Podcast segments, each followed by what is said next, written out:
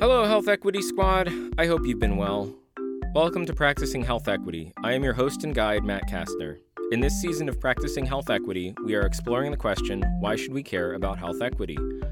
A journey I am calling the Headwaters. The Headwaters are the land where a river starts, and this question is where this podcast starts. So, with that, let's begin. This week, we will be covering libertarianism. In my mind, this might be the most important episode of the season. From my view, modern American philosophy rests on three main legs, as explained in Michael Sandel's book, Justice utilitarianism, which we've discussed over the last two episodes, egalitarianism, which we'll be discussing next, and libertarianism, which we're discussing today. Speaking generally, the dominant historic moral viewpoint of public health has been utilitarianism, and recent efforts that some might call woke find many of their roots somewhere in egalitarian thought. In public health discourse, libertarianism can be an afterthought, or maybe it's only mentioned in the context of informed consent. This is a theme we'll explore later with one of our guests. So, why is this the most important episode of the season? If you're a public health nerd or passionate about health equity, many of the arguments that Libertarian makes are in your blind spot. One of the themes I will keep coming back to in this season is the importance of being able to navigate a morally pluralistic reality. Libertarianism is a core part of American identity. I'm sure you remember that old Patrick Henry chestnut give me liberty or give me death. To give a brief explanation of what libertarianism is, we will fire up the oversimplicator. If this is your first episode with us, the Oversimplicator is a very real, not fake machine that uses only the finest cutting edge vacuum tube technology. Using three dials, the Oversimplicator creates a parallel dimension based solely on the philosophy we are considering. At the end of the episode, the Oversimplicator will print out a conception of health justice based in that reality. So this week, for libertarianism, we'll turn the do knob to maximize, the what knob to freedom, and the who knob to individual. So we are maximizing freedom at the individual level.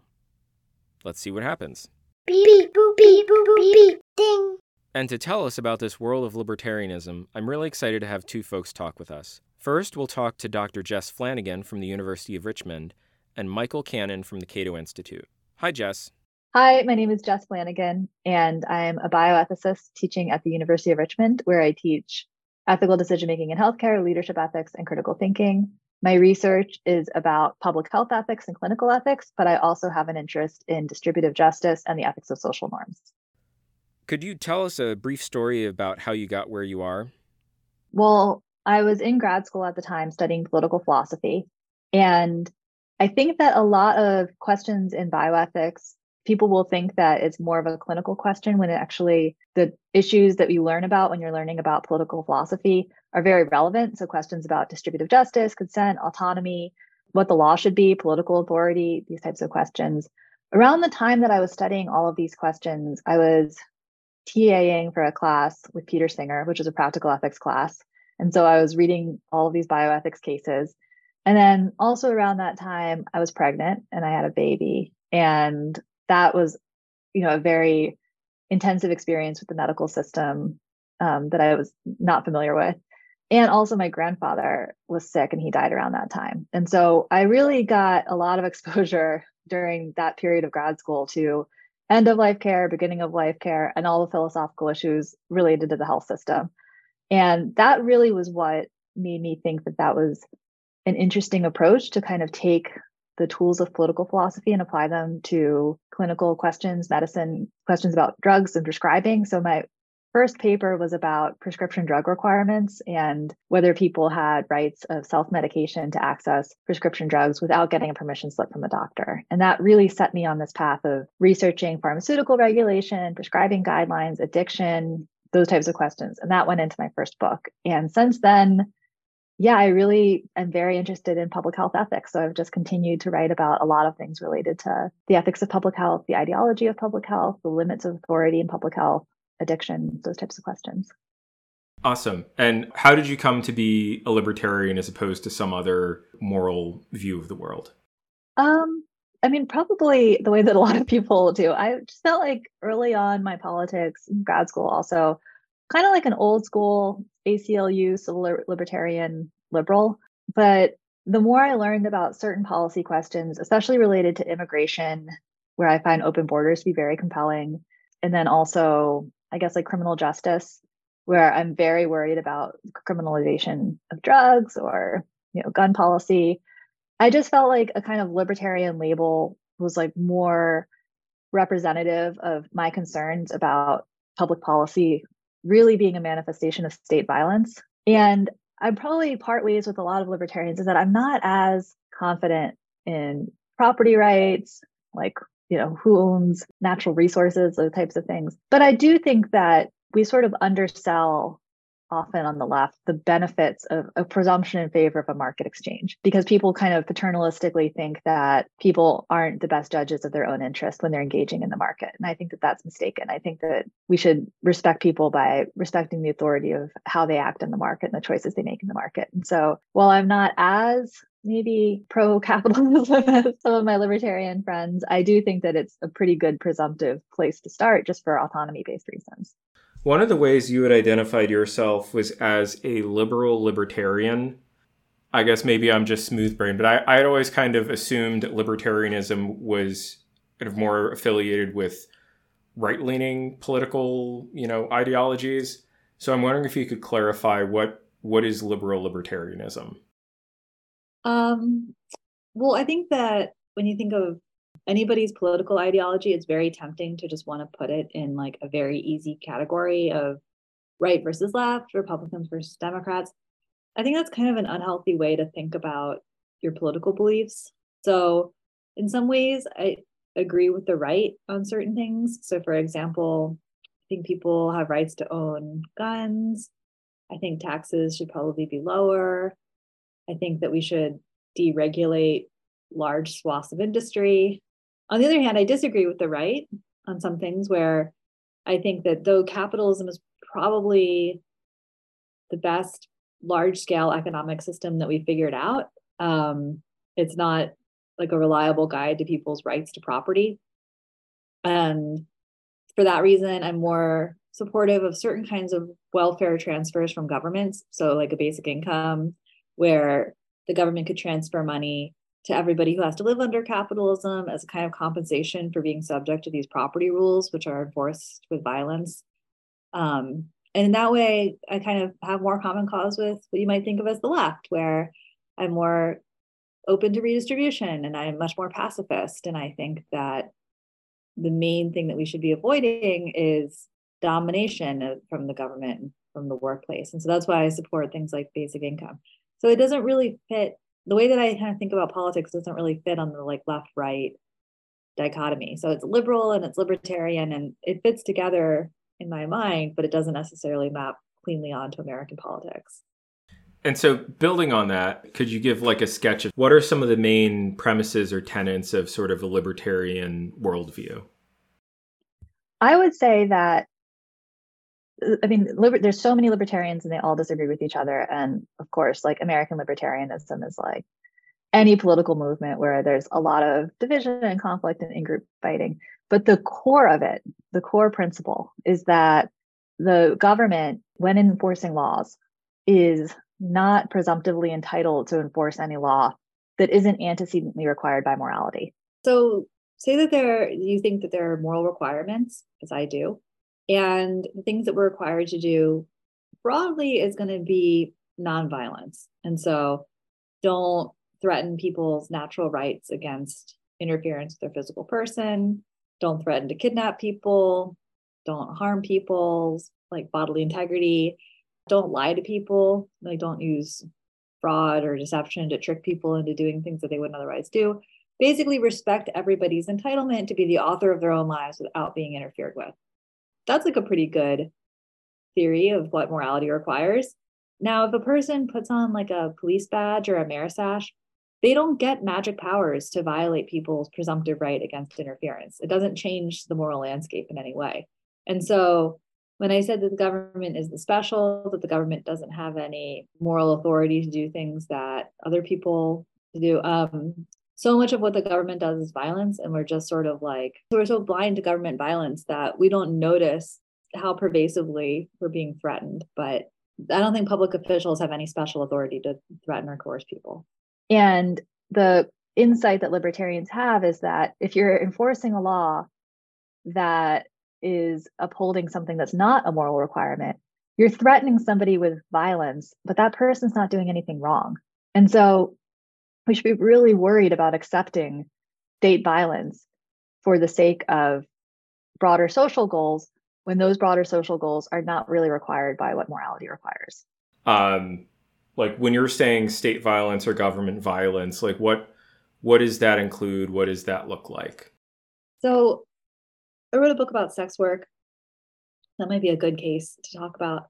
So imagine that there's a person who is very sexually charismatic, but she lacks access to material resources. She doesn't have a lot of money to meet her basic needs.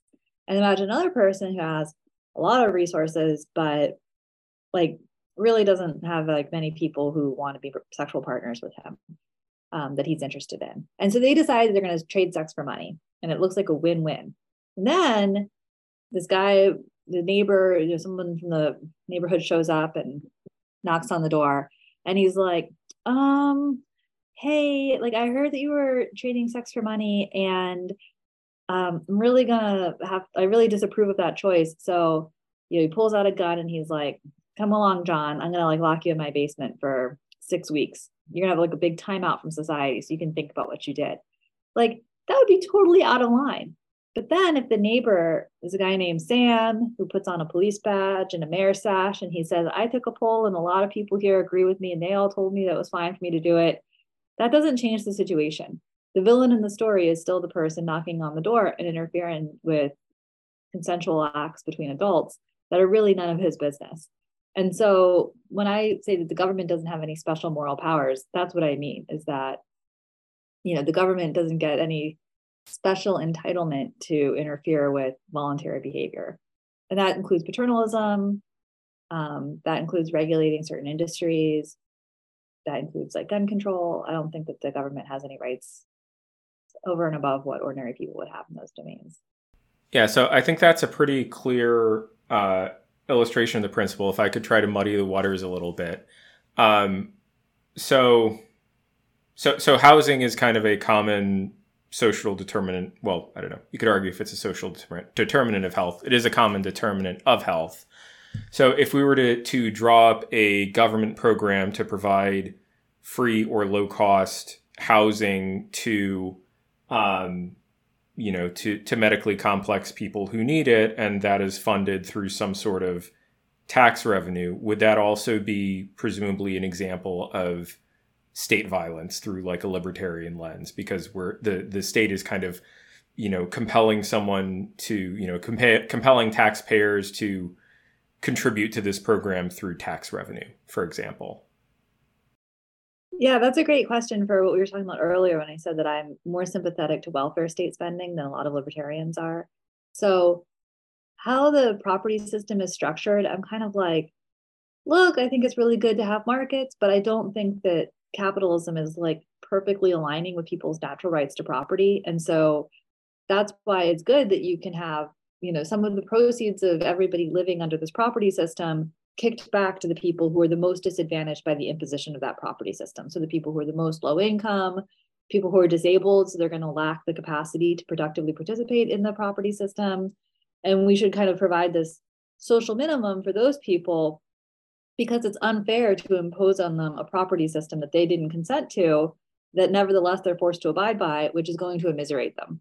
And so that's the case for having a very strong basic income social minimum.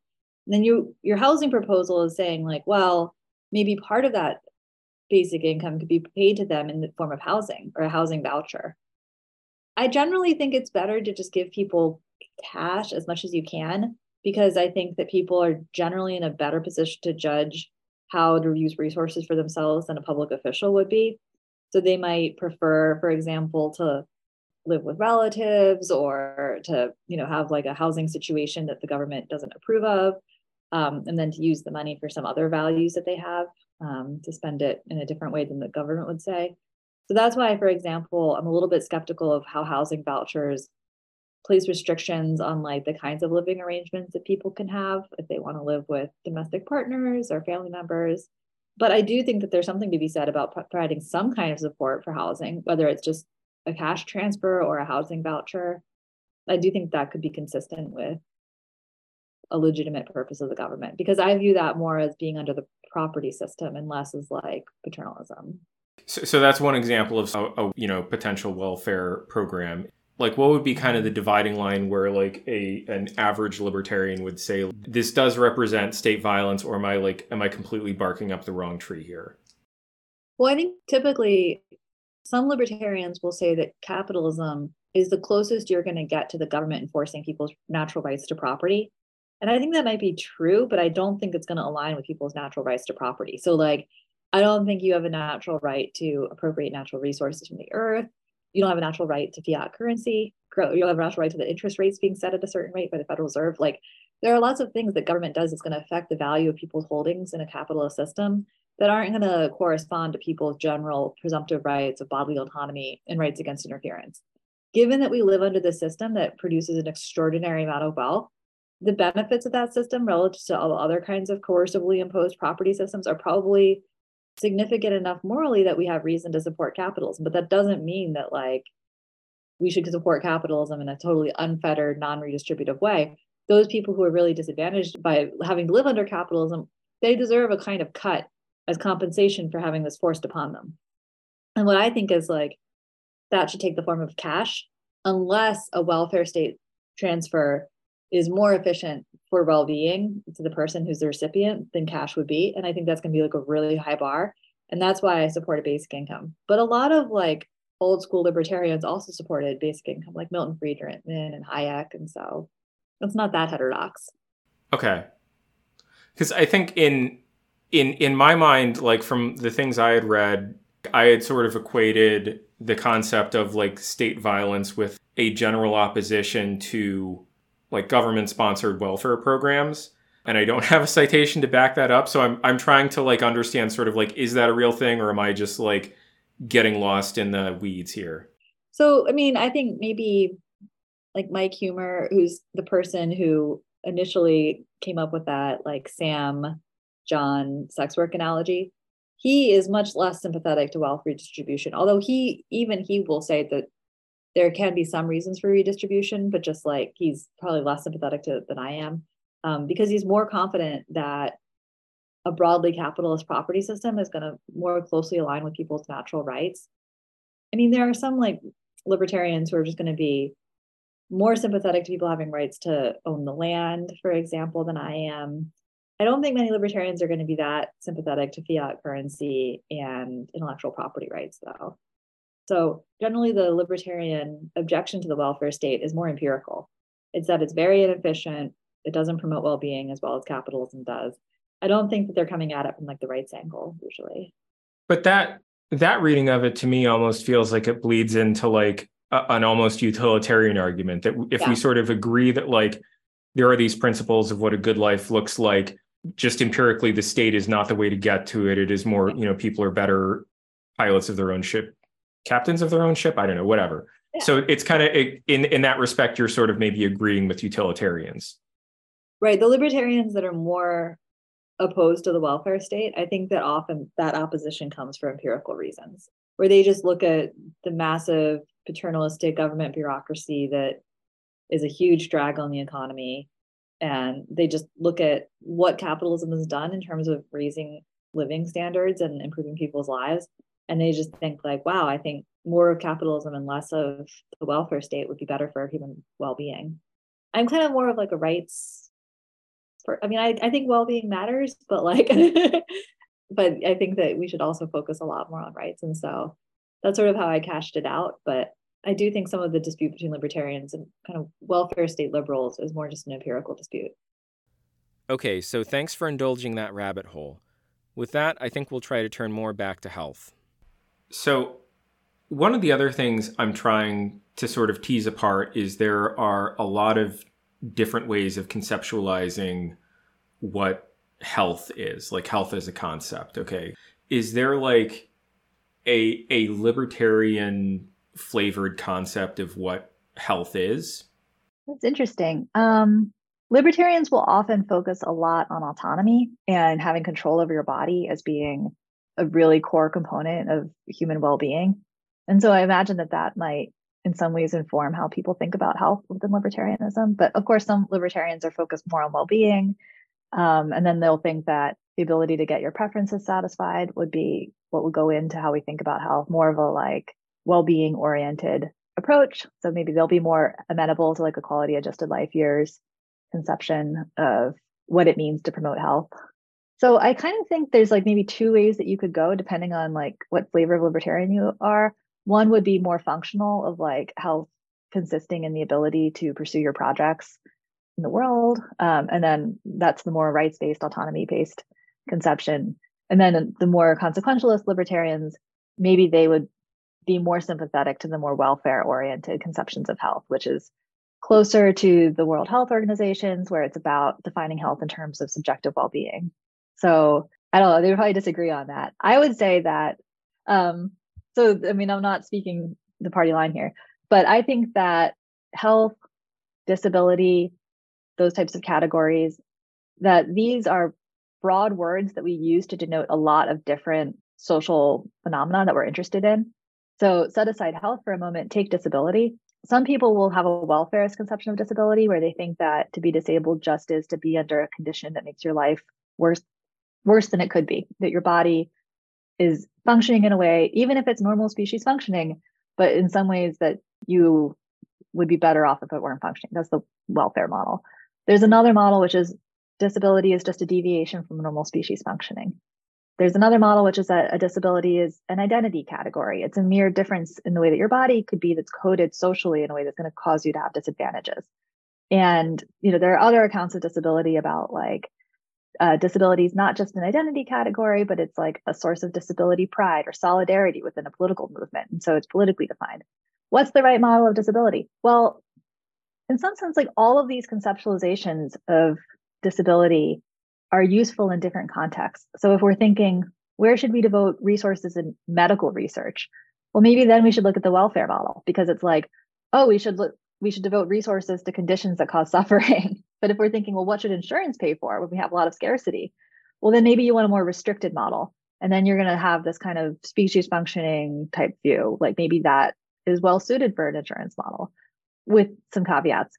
But then if you're thinking like, but how should we think about anti-discrimination law? Well, then the social, more social coding type model, the social identity models, those will be more useful. And we just happen to use the word disability to capture all of these different functions that we want the concept of disability to play. And because there's no one concept of disability that serves in all of these different contexts well, it looks like we have a conceptual dispute about what the meaning of the word disability is. But actually, what's going on is that there are just different kinds of priorities that we're using the same word for that are going to inform our judgments across these different contexts. But if you just kind of like disambiguate the context you're talking about, then you can kind of rig up the concept in a way that's going to be useful for you in that context. That's kind of how I feel about health as well.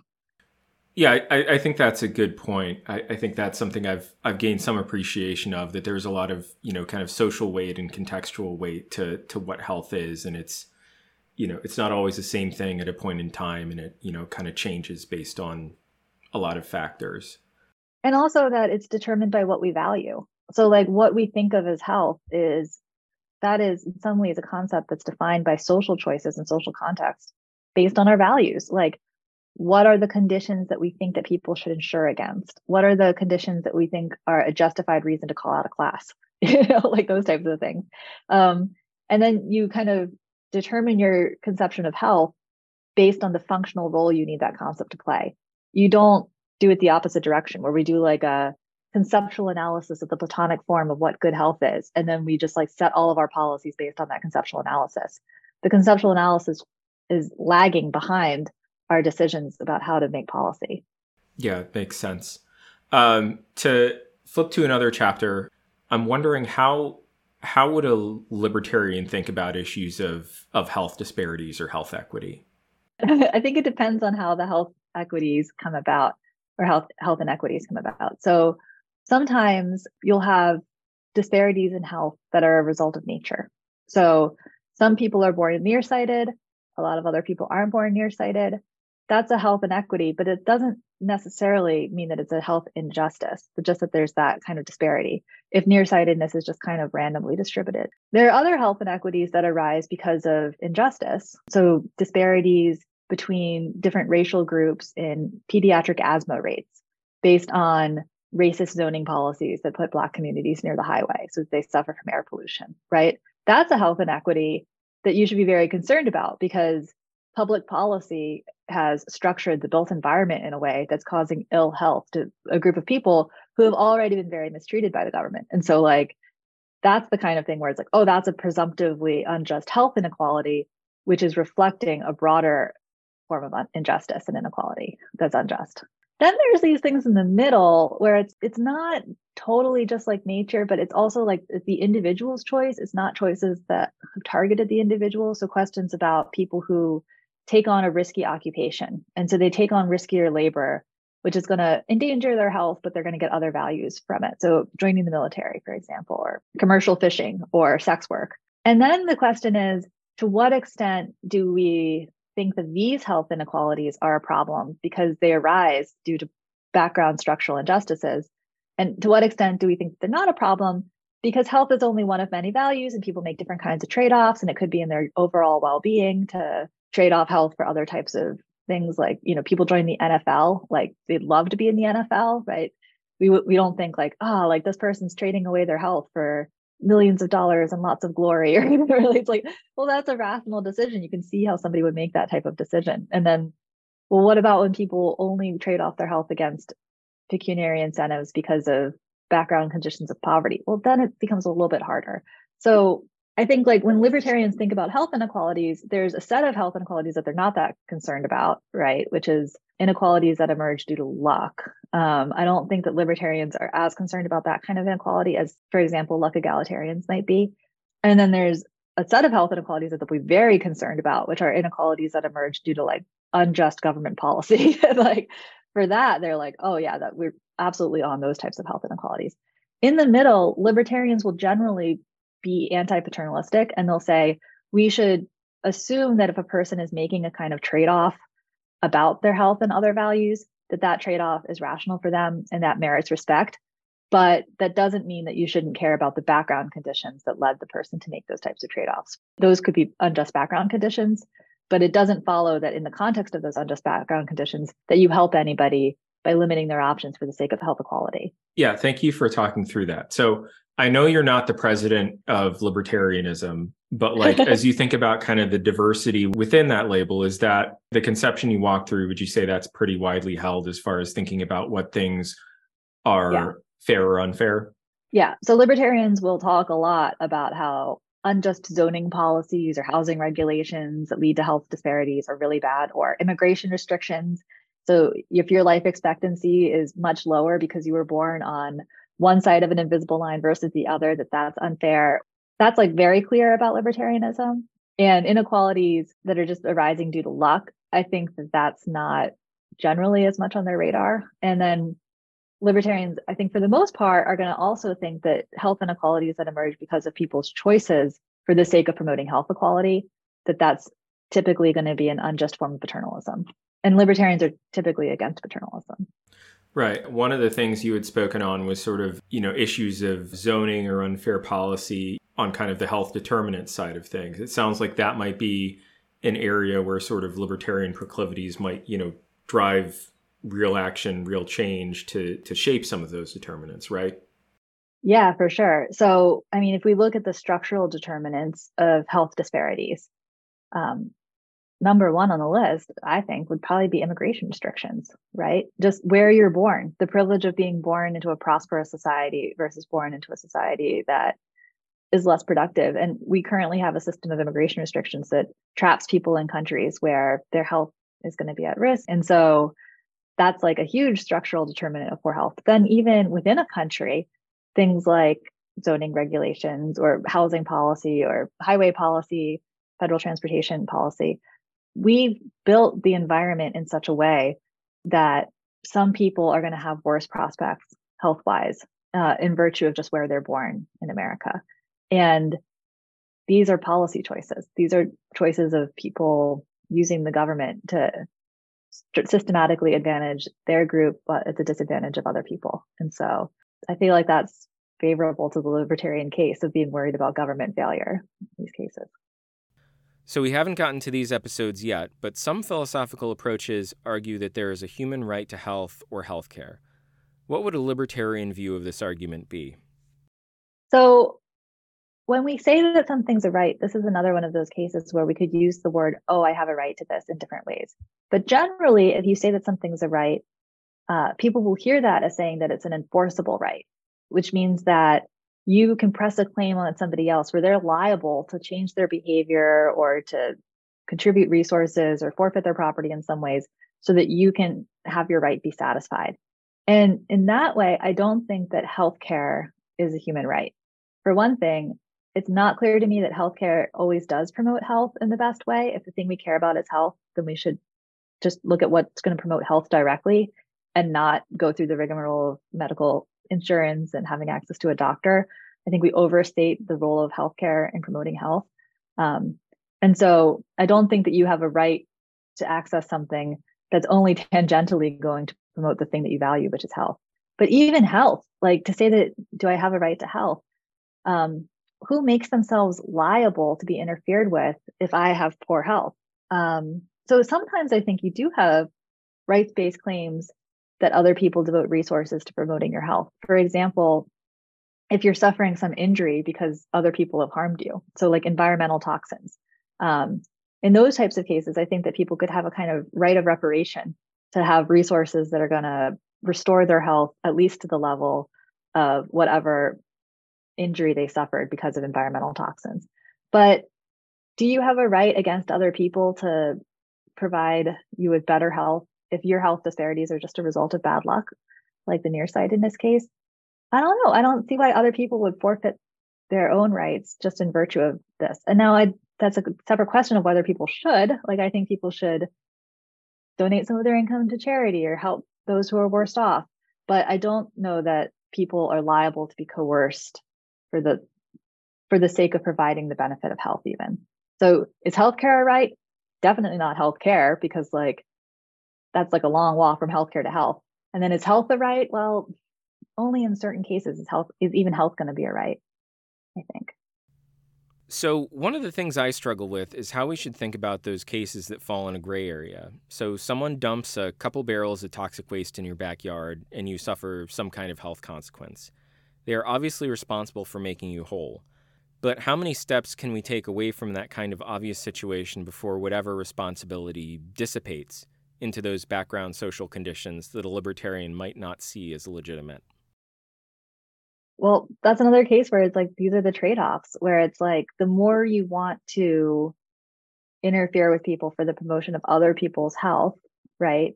there's always going to be some presumptive wrongfulness for interfering with a person who's not liable to be interfered with. And so, like, to the extent that a person is liable to be interfered with, I think that it's fine to interfere with them so that you can promote another person's health. That's like suing the environmental toxin spiller, right? They're liable. I think it's pretty hard to explain how people are liable to be interfered with if a health disparity is genuinely bad luck, but also if a health disparity is a person's choice, even if that choice was made because of background conditions of bad luck. I think at some point, what it is to hold people responsible and to respect them is to to say like yeah like you made this choice and like this is the outcome of it. And at the time that was the thing that made the most sense to you to do. And like yeah I, i'm going to defer to you that this was in your interest and this was that like you made a rational trade-off by putting your health at risk for the sake of other kinds of benefits. And like other people are making trade-offs in different ways but I don't know that that's the kind of thing that merits any kind of redress. Okay, so within those libertarian views, how would one think about addressing those health disparities that are seen as legitimate from a libertarian point of view? Right. So there's always going to be a trade off in any kind of health system where you're going to be trying to address health inequality, right? So in America, you think, well, we have a private market in all sorts of medical services that's like floating above the public provision of healthcare, which is Medicare, Medicaid, veterans benefits. And sometimes people who are critical of libertarianism will say, like, look, we spend so much money on the private sector on medical care and we don't get better health outcomes and we don't get more health equality than other countries. But also, we spend a comparable amount on the public sector on healthcare as other countries. And we also don't get like, we cover fewer people. So, you know, Medicare, Medicaid, veterans benefits is a comparable share of GDP as the whole share of GDP devoted to health spending in countries that have universal health care. And so I think sometimes libertarians will look at those programs and think like, I don't know, should we be giving more money to this system that is getting worse outcomes for the same percentage of GDP? And then if you want to limit the private market for the sake of health equality, you encounter an objection in philosophy that's called the leveling down objection, which is that it could be the case that you prevent people from accessing high quality care on the private market, but you don't actually get meaningful benefits for the worst off by by limiting that access to care. So like we could ban all sorts of you know private payment systems. We should make, we could have price fixing for doctors or for pharmaceuticals. And that would lead to a kind of deadweight loss in productivity in the medical sector. And it might not get real meaningful benefits for the people that you're trying to help. And often libertarians will look at these types of trade offs and they'll cite things like, you know, the Oregon Medicaid study or Medicaid expansion, where it's true that there are some benefits to Medicaid expansion, like people have more money and they're like less stressed about medical bills, but you're not getting huge bang for your buck in health outcomes. And so in general, a lot of the things that people who are concerned about health equity are proponents of, like universal health care or price caps on drugs, those types of things have real risks by limiting people's access to care in the marketplace, potentially introducing wait times, produce, potentially introducing medical scarcity, maybe deterring innovation. And it's not clear that our health system, as currently constituted through the public provider end, is really equipped to provide meaningful benefits to the people that they're trying to provide benefits for by intervening in the market in these ways. And so, like, intervening with the market is very, very dangerous. There could be many risks associated with it, especially for America, where our pharmaceutical innovation and our private care market is driving medical benefits that have positive externalities for the rest of the world. Like intervening in that private market in America for the sake of health equity could undermine health globally. They could have these big negative effects. And I don't think that like the public providers have really proven themselves equipped to address health equity currently with the system of Medicaid and veterans benefits. So like should we be pouring more money into that system which is like not effectively delivering care even though it's spending a comparable amount of GDP as places that have universal health care that covers everybody? So that's kind of that's kind of a long answer for what would be the take on health equity and policy. So so so I understand the reservations on sort of putting more money into the the the current system. Is there a conception of sort of like what the alternative would be, or that's still kind of TBD?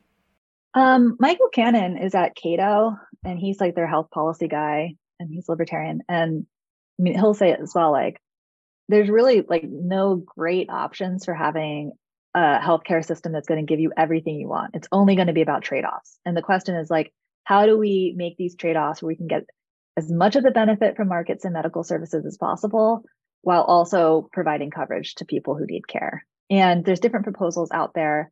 One is John Cochrane is a health policy economist guy, uh, and he goes by the grumpy economist.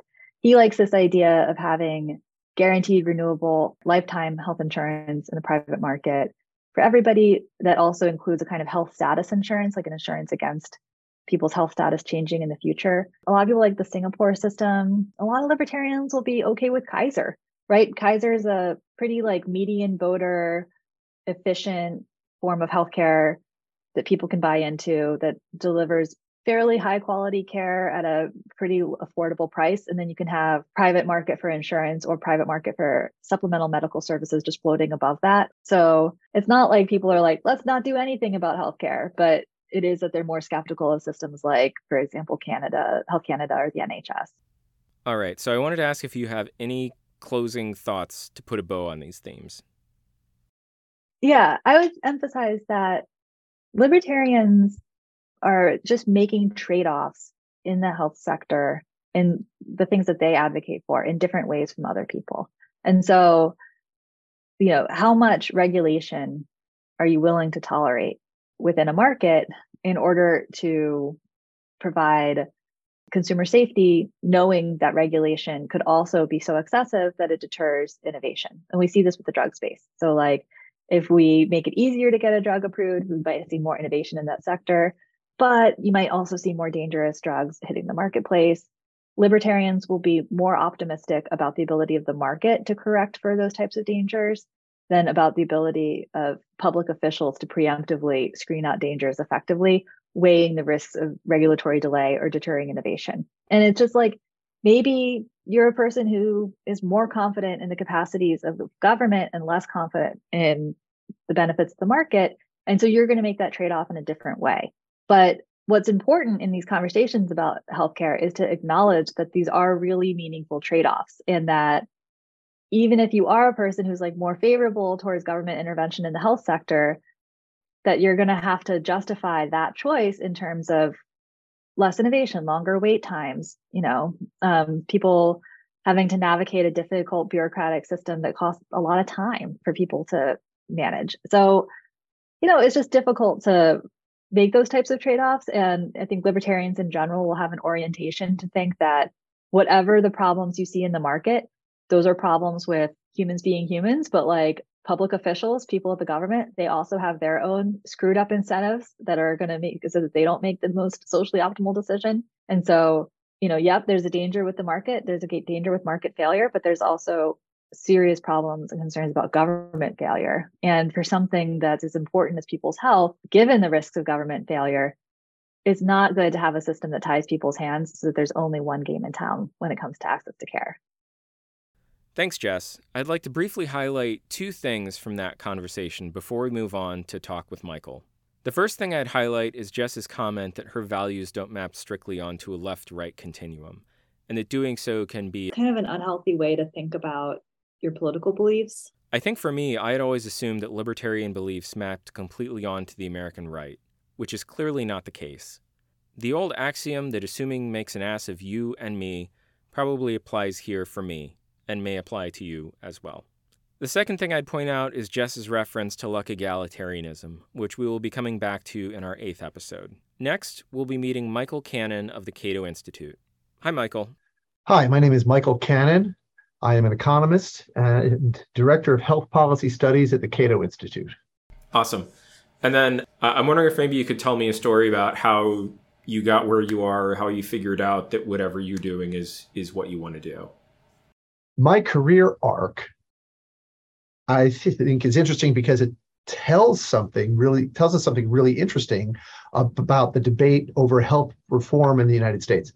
I entered the world of politics and public policy uh, as a libertarian. That's how I identified myself uh, when I graduated college or shortly thereafter. And I began to work at a libertarian organization in a menial administrative job that I hated. And I just wanted to work on policy so much that I begged the policy shop, you got to hire me away from this terrible job. And they said, okay, we like what you've written for us. We'll offer you a position, but the only position that's open is in health policy. And we have to tell you why that position is open. It's because nobody else wants it. I said, I don't care. I'll take it. I knew nothing about health policy. I had never not studied it as an undergraduate. I got a political science degree. Uh, I knew, you know, I picked up, I'd taken economics courses and then picked up a lot of economics on the streets. Uh, but I knew um, almost nothing about health policy. Uh, but that's how I got in. And not only, and, that now 25 years later, I'm still doing health policy and very glad that I am. I, I love the issue a little obsessed with it. And uh, the interesting thing about that that arc, I think, is that every time I talk to someone on the free market side of the health reform debate, and I don't mean, and here I mean uh, libertarians who work in health policy and free market conservatives who work in health policy. And I hasten to qualify that because there are a lot of conservatives who work in health policy who are who do not advocate free markets. But every time I talk to one of the free market people, and even some of the non-free market conservatives, uh, uh, and there's not that many of them, uh, their stories are very similar to mine. They did not get into public policy to do healthcare. they got into public policy to expand freedom, or in the case of conservative traditional values, or whatever, and healthcare is the job that was open. There is a huge disparity, you might say, inequity between the free market side and what I'll call the government intervention side, because left and right don't really map well onto, onto that. But the free market side versus the, the government interventionist side, uh, on the on the government interventionist side, generally what we might call the left, people get into healthcare, or people get into public policy because they want to work on healthcare. They uh, it that's what draws them to politics and public policy because they want to work on that issue. That does not happen almost never on the free market side. I, aim to change that to correct that inequity. But when young people listen to healthcare debates, it's really important for them to understand that there is this asymmetry, not just how people come to work in health policy, but also that the free market side is so small that the government interventionist side outnumbers it at least 99 to 1 because of that dynamic of people on the left being more interested in this issue. That doesn't mean that they're right. It doesn't mean that we're right, that we're the minority either. But most of the debates that you hear, they tilt heavily toward the government intervention side. They're people who believe in government intervention. And and and what's true of the health policy debate in the health policy world in Washington, D.C. is even more true of academia. Public health schools, public policy schools, even economics departments although they skew less toward government intervention than than these other areas, there's still a huge asymmetry there. And and so that's that's I think an important thing for people to understand that my career arc kind of illuminates uh, is that whenever you are listening to health reform debates or just learning about health policy or public health in your uh, undergraduate and graduate courses, you are more than 99 times out of 100 hearing from someone who has a very pro government intervention or left of center perspective. And it really takes effort to to find someone who who will present a cogent free market perspective. And i like to think that i do that. I don't think i did that for the first few years of my career in health policy but uh, i also want to applaud you for uh, trying to provide that perspective in this podcast well, thank you. We we all we all do what we can. I guess the one the one other disclosure I would make is this is a uh, a bobblehead of Elizabeth Warren, which may give some sense of where kind of my personal uh, proclivities on on government intervention fall. So I, I think Elizabeth Warren is wrong about everything in healthcare, like crazy wild wrong. Like you try to find an equivalent of how wrong she is on the right uh, you know, what, what is the rights equivalent of how wrong the Medicare for all crowd is? And it's like nation building. You have to come up with something like that that has failed over and over and over again. But by God, they still believe in this idea. If we just nation build more, or if we, you know, Donna Shalala, who ran Medicare for Bill Clinton, said she's never met anyone who supports Medicare for all who understands the program but they still say, God, if we just Medicaid or if we just Medicare harder, then then everything will be fine. But I will say this: for Elizabeth Warren and every other Medicare for all supporter, they care more about healthcare than just about not just the median Republican, but maybe 95 or more percent of Republicans do. I wish that the free market side in Congress, and, and that's a small subset of Republicans, I wish there were an Elizabeth Warren or a Bernie Sanders of free market healthcare, but there just isn't. Yeah, so so I guess digging into that a bit more, like is there is there something you you would point to as to why there's that asymmetry, you know, as far as interest in health? Absolutely. This is something I think a lot about. I've given a lot of thought and I'm trying to to correct this imbalance by addressing the root problems. The root cause here is that the US health sector is already so heavily socialized.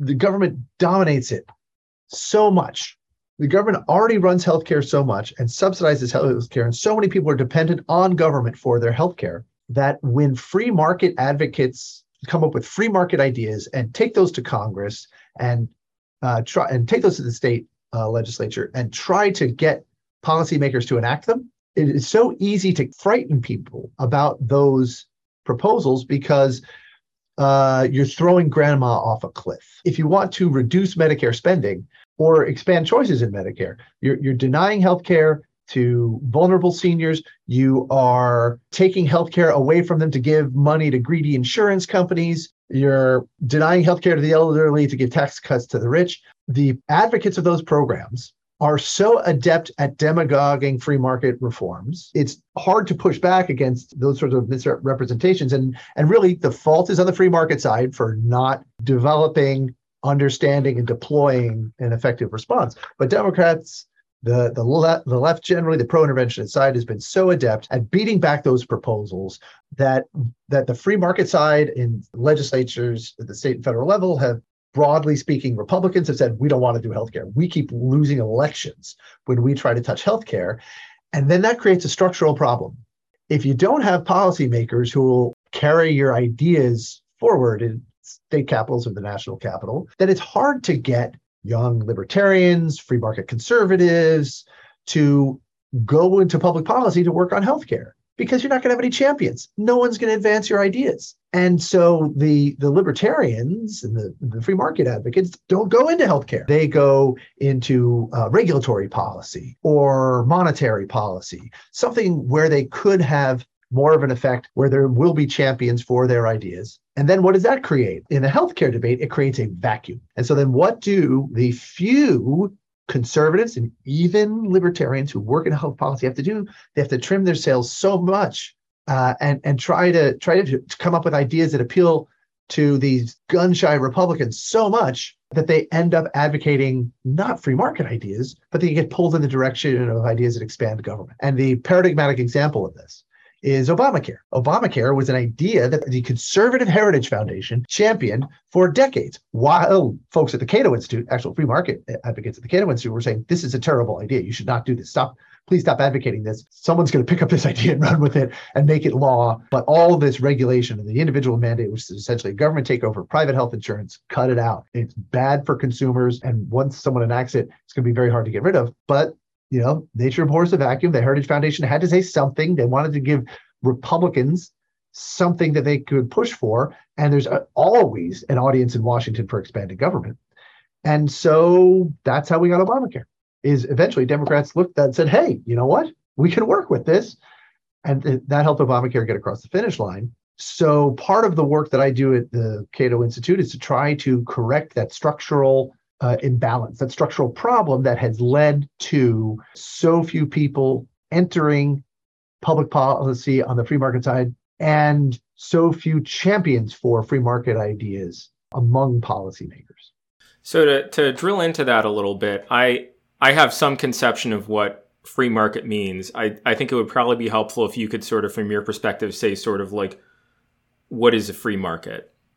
So generally speaking, a free market is a market where buyers and sellers can exchange money for whatever services uh, they choose to without the government intervening and saying, we're going to impose rules on your exchanges, on your transactions uh, that, that limit your freedom to choose what you're going to buy and sell and at what price. And I think a free market is incredibly important to have in healthcare because one way that I do kind of agree with Elizabeth Warren and Bernie Sanders is that we do have rights when it comes to our healthcare. And our most important healthcare right is the right to make our own health decisions. And when the government intervenes in the health sector of the economy and says, no, you can't do that transaction, and no, you can't charge that price, then the government is interfering with our right to make our own health decisions. Uh, obvious examples are when the Food and Drug Administration tells terminally ill patients, no, you can't try that drug because we haven't tested it enough. Well, you know, this is a, this is someone who's going to die and is looking for some way to save their lives, and the government is intervening and taking away their right to make their health care decisions by saying, no, no, no, no, no, you're going to have to stick to those treatments that you know don't work, that we both know don't work, because we will not let you buy this drug from a willing seller and use it to see if if it'll save your life. We saw lots of people protesting that infringement of, of people's fundamental healthcare rights and then asserting their rights by breaking the law during the AIDS epidemic when people would go to Mexico to buy drugs that were not approved in the United States. And there's analogs to that even today. And another example is say a low income person is really having a hard time making rent feeding her family and paying for the medical care that her children need. And that person would have a much easier time getting primary care from an independent practice nurse practitioner. But her state government says, no, that's illegal. Some states allow it, others say, no, that's illegal. The government there is taking away her right to choose her own healthcare provider. And in the former case with the FDA, the FDA is taking away your right to make your own health decision with potentially very harmful health consequences. In the latter case of nurse practitioners, the state licensing authorities are taking away your rights in a way that makes healthcare more expensive for that woman and her family. And though these regulations that people put them in place have good intentions, they not only take away our rights, they end up reducing access to care and reducing the quality of care that patients receive. And that's why it's so important to have a free market in healthcare so that patients can make those decisions for themselves. There's no evidence that nurse practitioners provide lower quality care within their scope of practice than physicians do. But let's say that there were some quality trade off. That mother has the right to make that choice about whether that trade off is worth it for her family. She's going to make a better decision than some distant regulator who's under the influence of the physician lobby is going to make. So, we've gotten a little bit ahead of ourselves with this discussion of free markets. Could you walk us through how you define libertarianism? So, libertarianism is the idea that, that you have a right to live your life however you want as long as you respect the equal rights of others.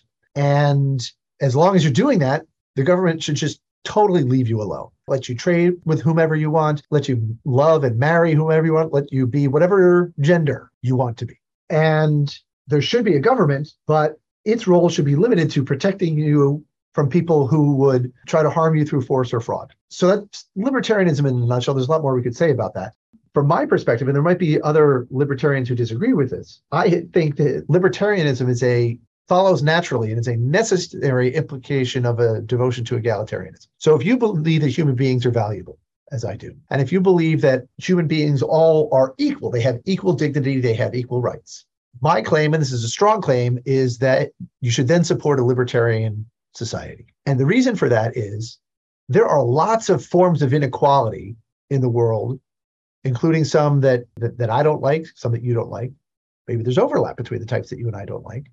Maybe there's some kinds that you, you would tolerate more than I would, or vice versa. I think, though, that we should be able to agree that the worst form of inequality comes from power. When people can use force, physical force, the threat of physical force, or fraud, lying to you or deceiving you in other ways, to overcome your will. You know, Jeff Bezos and I are not equals. He's a bazillionaire. You know, he could buy and sell me several times. He could, um, uh, he he could he could mess with me in all sorts of ways if he wanted to, just because he's got so much money.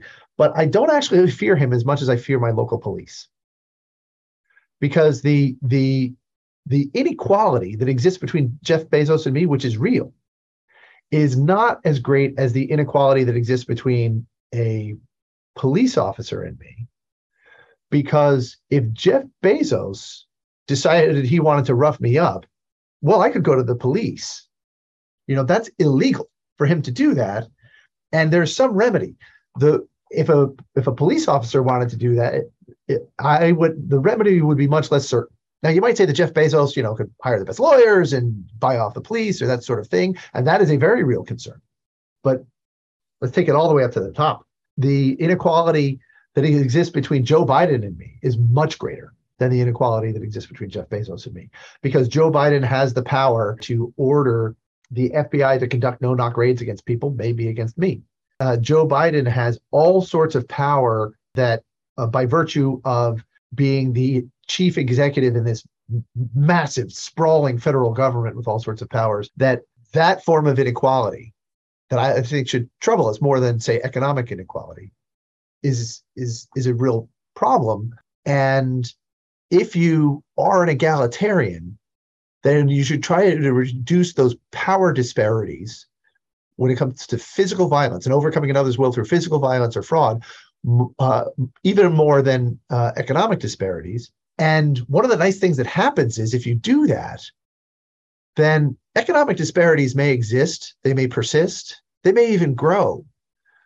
But when you pull the government back so that it is not regulating the economy, uh, so that it, and and not ruining lives through the drug war and uh, other interventions that we could talk about, then what ends up happening is the living standards of the people we care about the most, the people at the margins, vulnerable, low income people, including in healthcare, the sick, their outcomes improve because we are allowing the the processes that I described before, the processes of a of a of a free market to develop innovations that offer something people something better than what they have today and leaving people free to choose and experiment with those innovations so that so that they can access better more affordable healthcare and render judgment on those innovations so that the good ones stay and the ones that don't work disappear if de- devotion to equality is uh, something that is important to us we should we should all be libertarians we should demand that government limit its role in our lives just to protecting our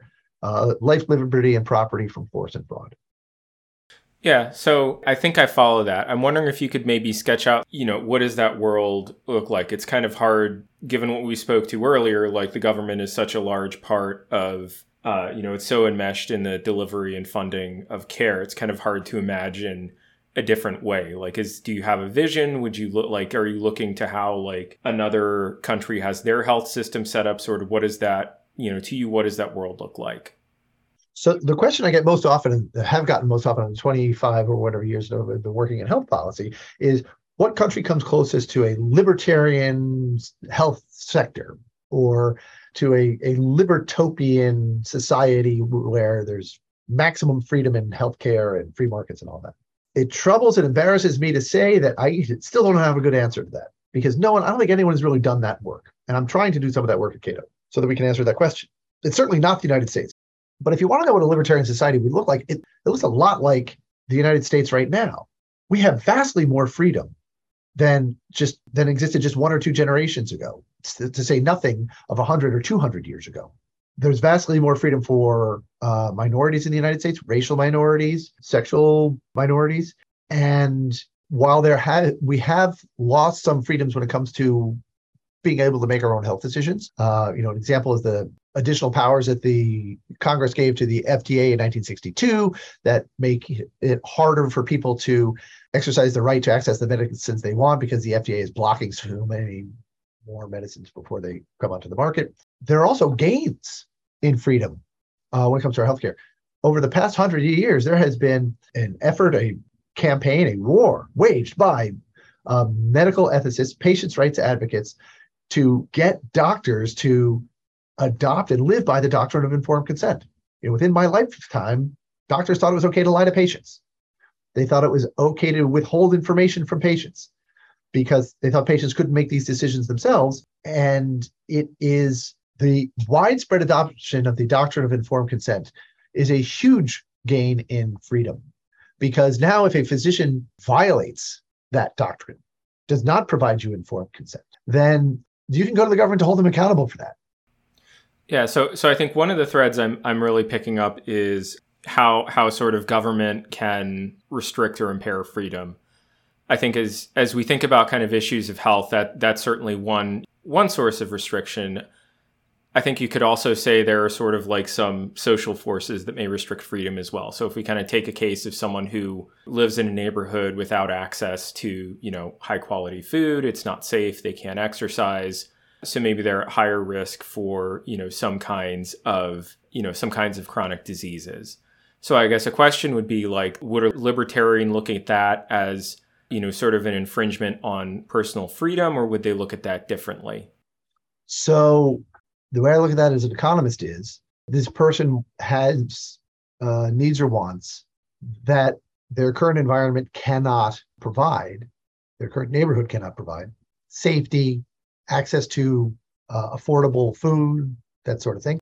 And apparently, I, I assume from your hypothetical, doesn't have the resources to get themselves to a better place. So I don't see that as a restriction of freedom. It might be an equity issue because this person does not have as much money as you or I do to be able to afford to live in a safe neighborhood where stores are plentiful, that sort of thing. So, so that person not having the resources available to them is a problem. I would not say that not having resources is a restriction on their freedom. When I use freedom, what I'm talking about is, and I think when most uh, political philosophers use the term, what they're talking about is freedom from physical restraint by other humans. So, not having enough money, uh, by that definition, doesn't make you less free. But in, I think, in every instance where we encounter that problem in the United States, probably in other countries, you can find ways that the government is infringing on their freedom that is putting them in that situation or, preventing them from escaping that situation. One obvious example is zoning. When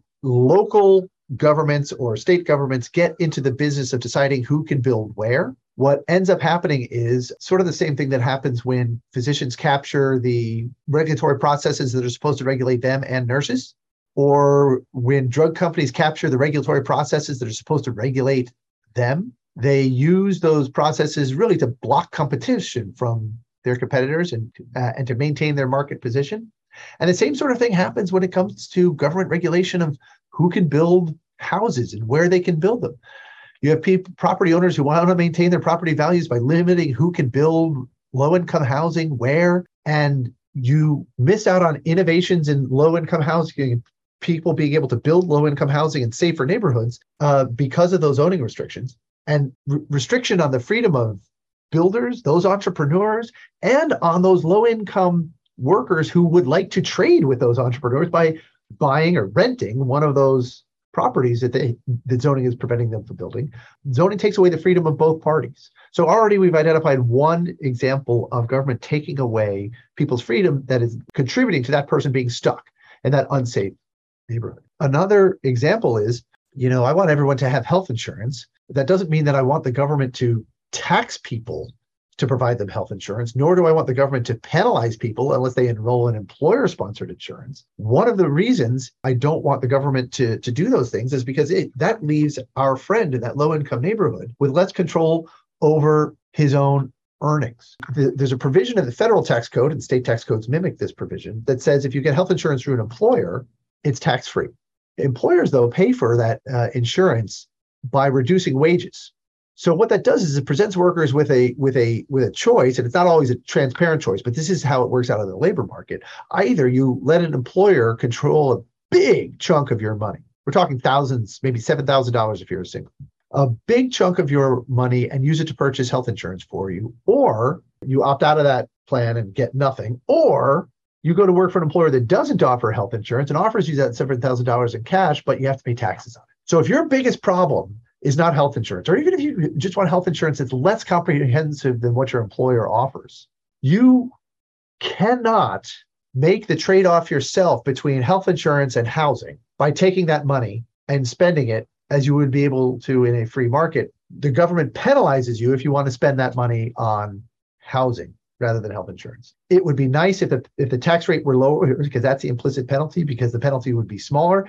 But really, the government should not be penalizing you at all. And yet, that is one of the things that's contributing to that low income worker being stuck in that neighborhood. And we could keep on uh, going and find lots and lots of other ways that government, uh, local, state, and federal, infringe on that worker's freedom in political, concrete, physical force sort of ways. In other words, you you violate this regulation, we're going to fine you. If you don't pay the fine, you go to jail. That are contributing to those inequities that trouble you so much. I think they stem from the power inequalities that trouble me so much.